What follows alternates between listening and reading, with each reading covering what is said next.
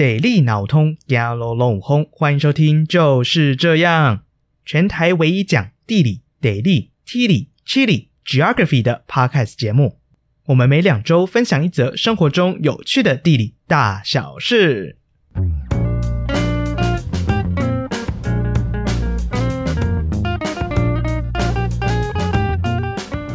Hello， 大家安安呢、啊，我是右边。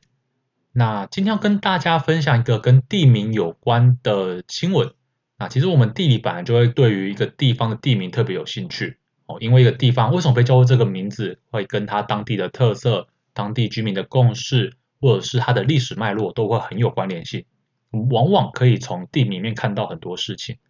比方说啊，高雄的寿山，右边我、啊、并不是高雄人，所以呢，我从小到大就一直以为打狗山、寿山、万寿山、柴山、鼓山是五座完全截然不同的山。那时候我想说，哇塞，你们高雄的山也真是有够多的。那是后来我常去高雄，然后也查了资料才知道，切，原来他们根本就是同一座山。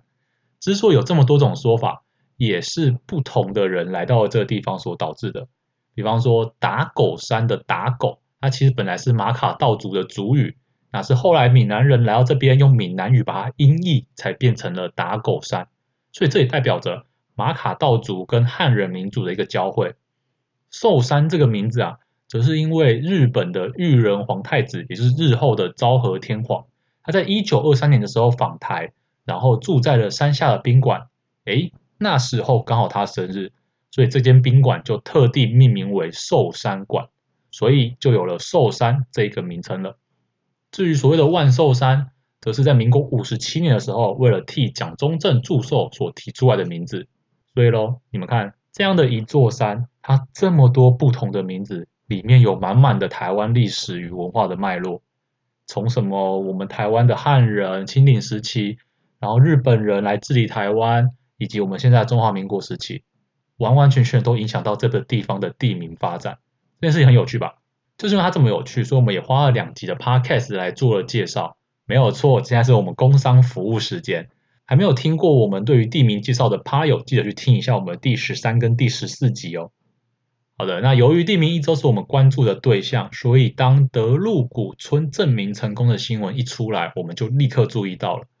德陆谷啊，它其实是赛德克族德鲁固群的传统村落。那因为国民政府来台之后，把这个村取名为合作村。那相信我各位有听过我们第十三、第十四集就知道，这样的情况并不少见。直到现在啊，在南投县仁爱乡里，总共有十六个村落。除了七年前从金英村所划分出去新成立的都达村，它是用原住民传统的地名以外，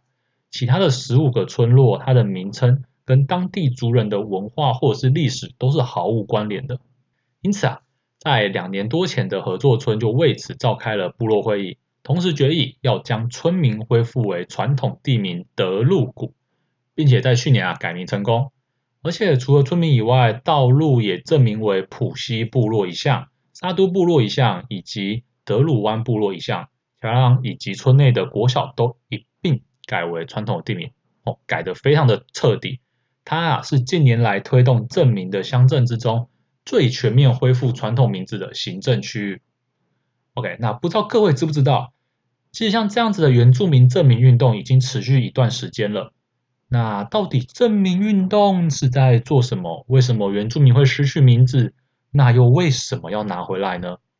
好的，那如果你也对这些问题感到好奇，那么你今天来对地方了。各位，我们拿好你手上的饮料，瞧一个舒服的姿势，我们一起来认识原住民的正名运动吧。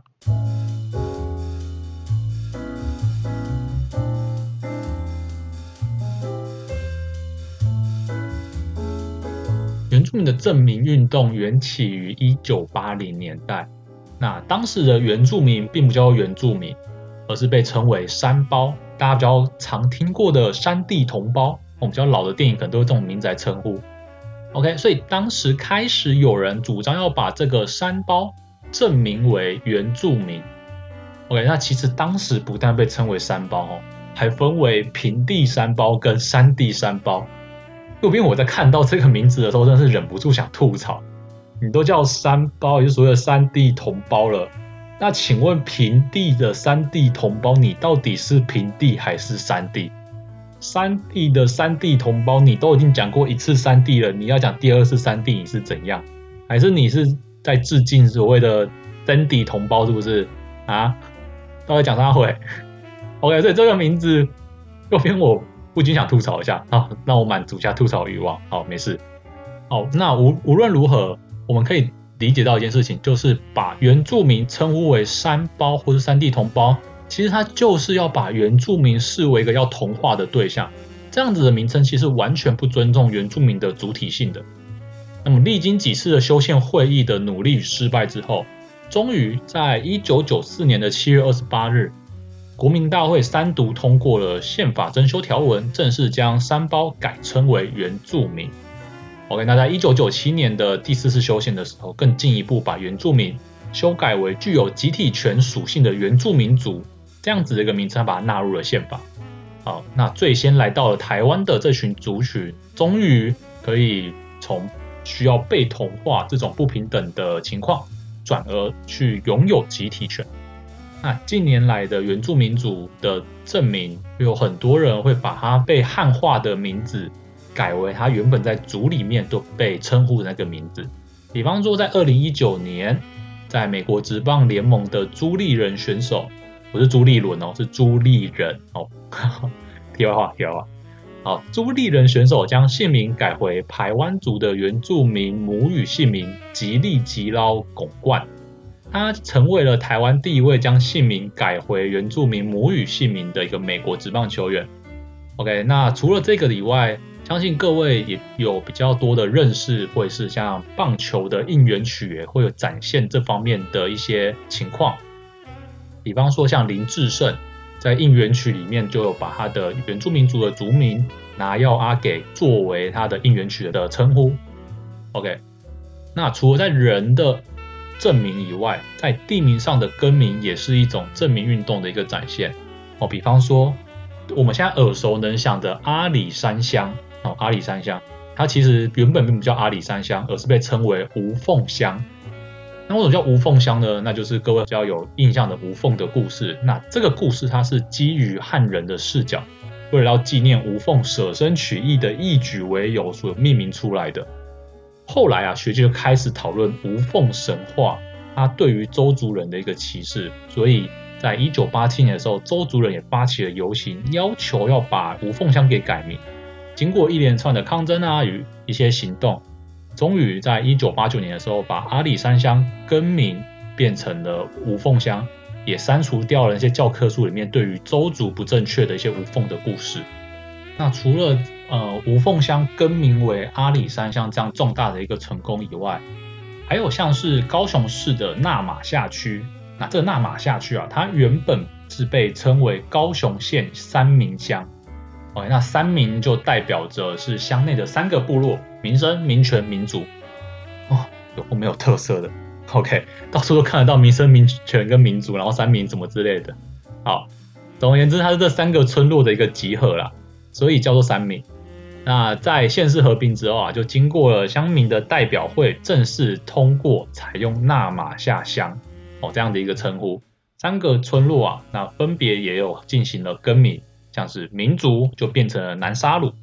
民权改成玛雅，民生就是换成达卡努瓦 ，OK， 达卡努瓦。那但是在更小尺度的街道名称哦，甚至是国小的名称，则是依旧维持于原乡脱钩命名方式，这是非常可惜的。我们都可以看得到很多的，在可能是区或乡镇市的名称上面，它有做了原住民名称的更换。但是在街道或者是国小的这种比较小尺度的范围内，它的名字依旧是跟原乡是不一样的，是完全没有关系的。那这也更彰显出了这一次德陆古村证明的一个厉害的地方。德陆古村它证明是全国第一个从村民到户籍，乃至于身份证、校名、路名、侨名，哇，一次都给它完整的证明的原乡部落，就像我们刚刚在开头时候跟各位讲到，他改名的非常非常的全面，所以这件事情啊，对于传承原住民的文化是非常具有意义的。所以未来他这样一个典范出来之后，其他人就看到就哦 ，OK， 我们之后只要我们愿意，我们也可以像他这样子去把整个从乡镇的名称，乃至于到了道路或者是国小的名称，都有一个完整的更换。OK， 是一个非常好的一个学习典范。而且这样子的一个命名，你在对于当地的居民来讲，他的生活空间与他自己的连结就会更加的紧密。那就如同在德禄古村的正名揭牌仪式上，村长卓上龙先生所说的，竹林从此再也不会找不到路回家。我觉得这一句话就为整个正名运动做下了一个非常好的注解。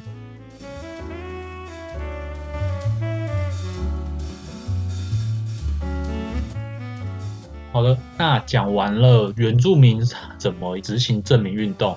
那我们就会想到一件事，有正名运动代表他曾经失去了他原本的名字，那原住民他是如何失去了他对名字的掌控权的呢？其实啊，我们从历史上来看，台湾它是一座宝岛，上面的资源很多，但原本很多都是原住民他的居住地，原住民来是最早的嘛，比方说最简单的，不论是荷兰和西班牙人或者是汉人，他们来到了台湾进行开垦，他们都需要土地，那这些土地本来上面就有很多的原住民居住者，所以因此就容易跟他们发生了冲突，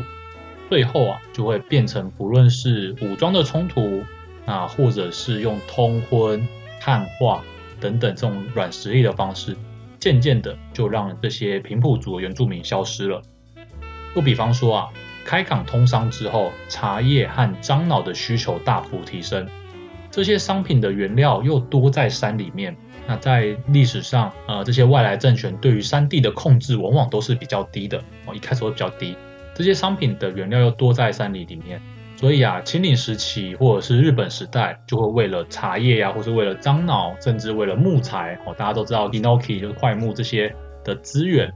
他们就会有更多的欲望去驱动他们往山林里面进行开发，去对原住民有更深入的一个控制，以便他们去获取这些资源。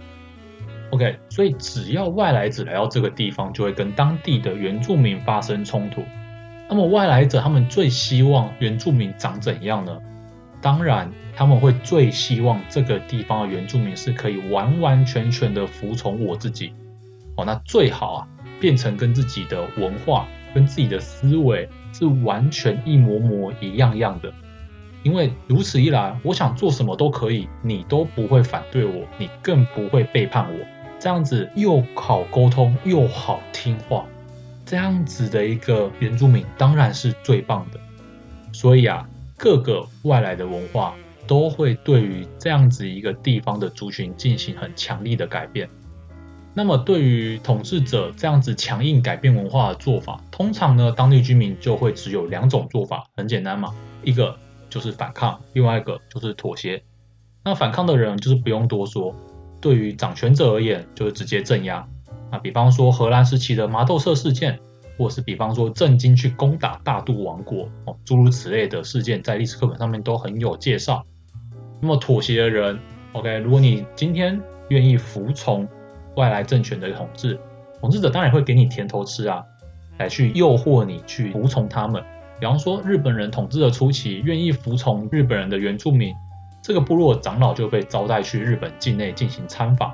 就是让这些原住民可以去见识一下、哦、日本现代科技的伟大，那回去之后变成一个宣传的一部分。那或者是像是荷兰人时期，如果你这个部落跟另外一个部落闹不和，他就会帮助你去攻打另外一个部落，那借此获得你的忠诚。那当然有很多的部落就是因为看到了不论是荷兰人或日本人他们的现代武器的厉害，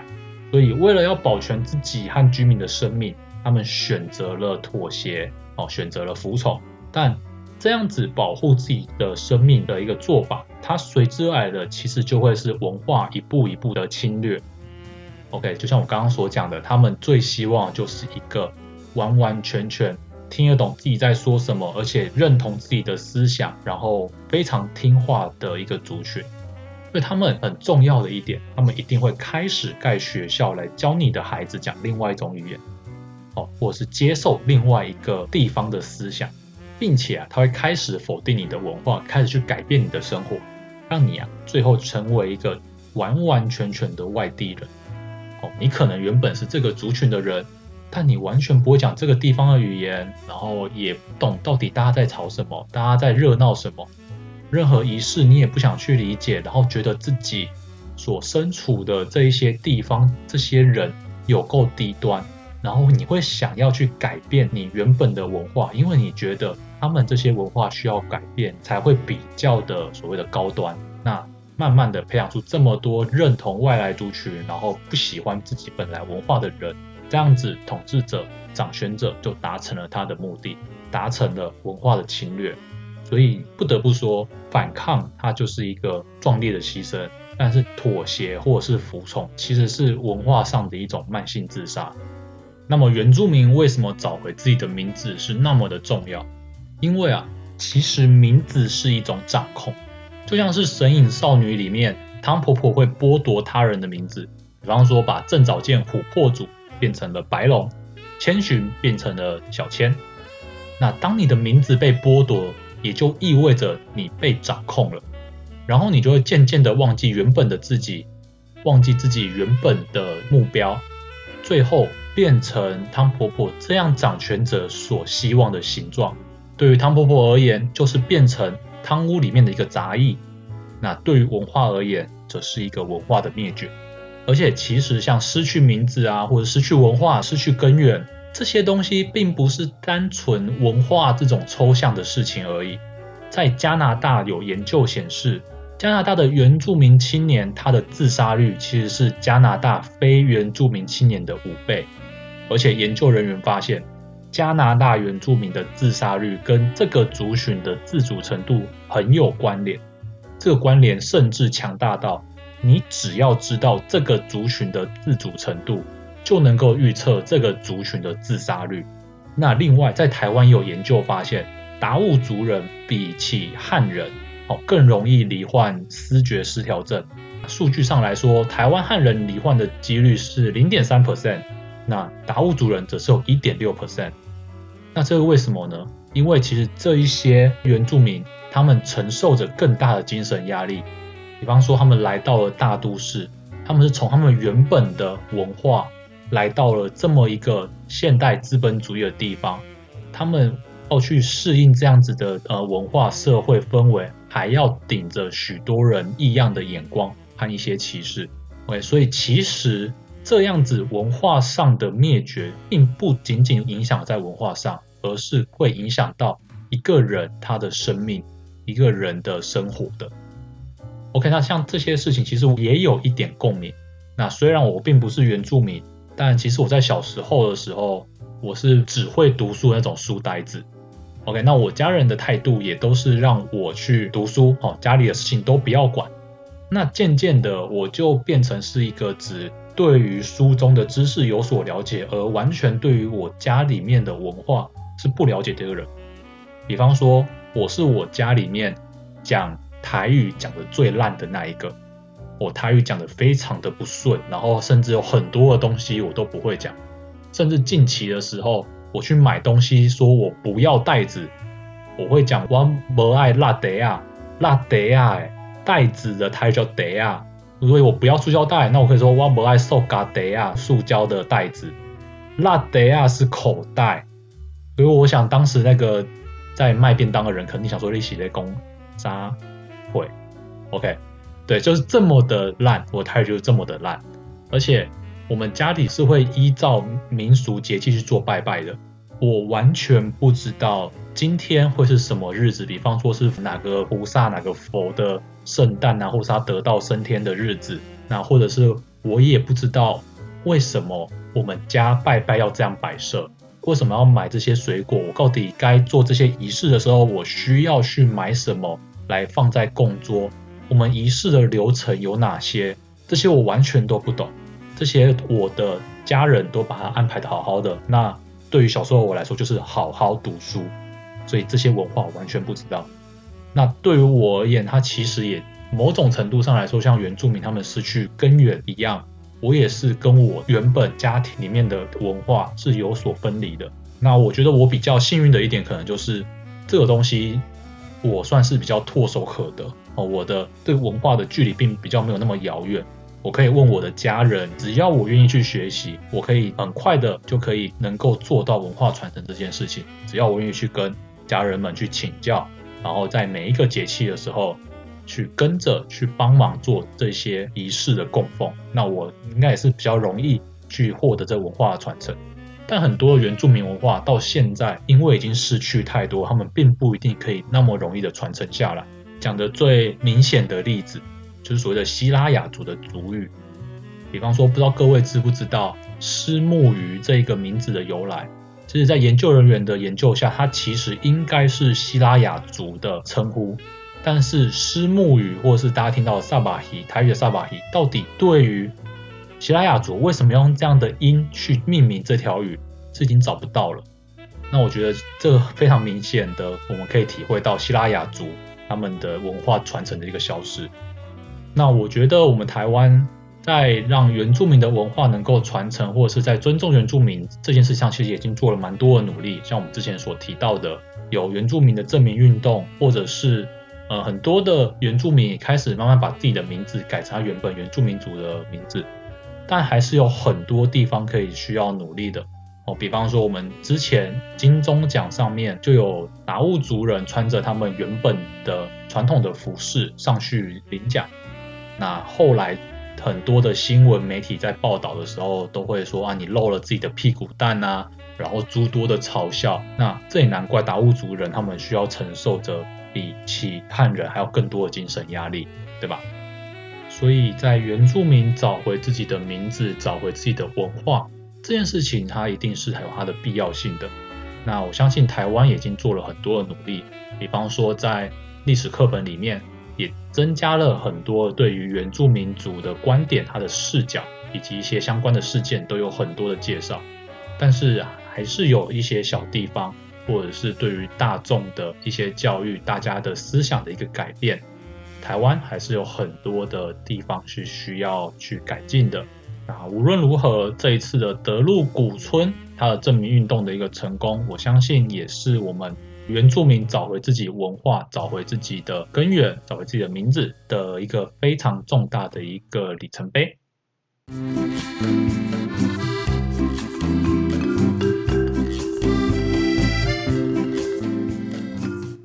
好的，那我们今天从德陆古村正名成功这个新闻讲到了原住民的正名运动，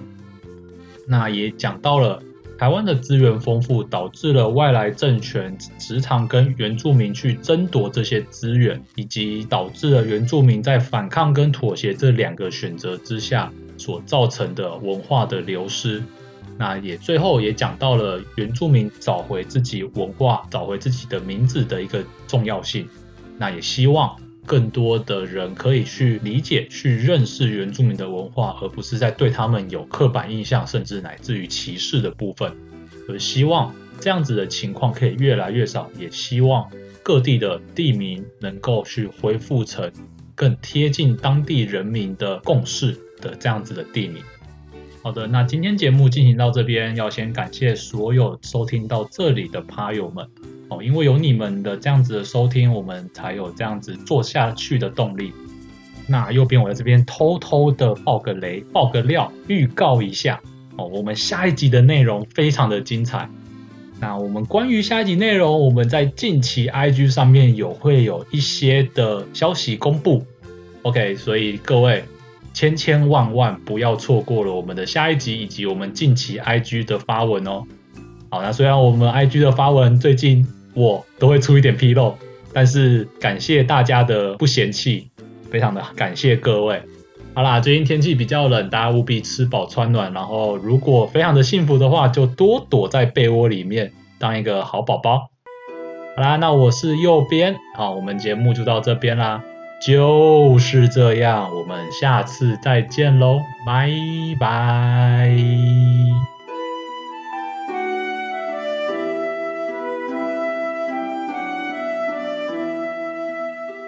各位趴友，欢迎点下方的链接到我们的咪点部落格看更多的图文说明。另外也欢迎追踪订阅我们的 Instagram， 就是这样 official， 和我们分享你观察到生活中的地理大小事。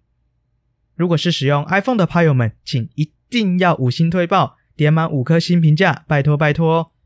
就是这样，我们下次再见喽，拜拜。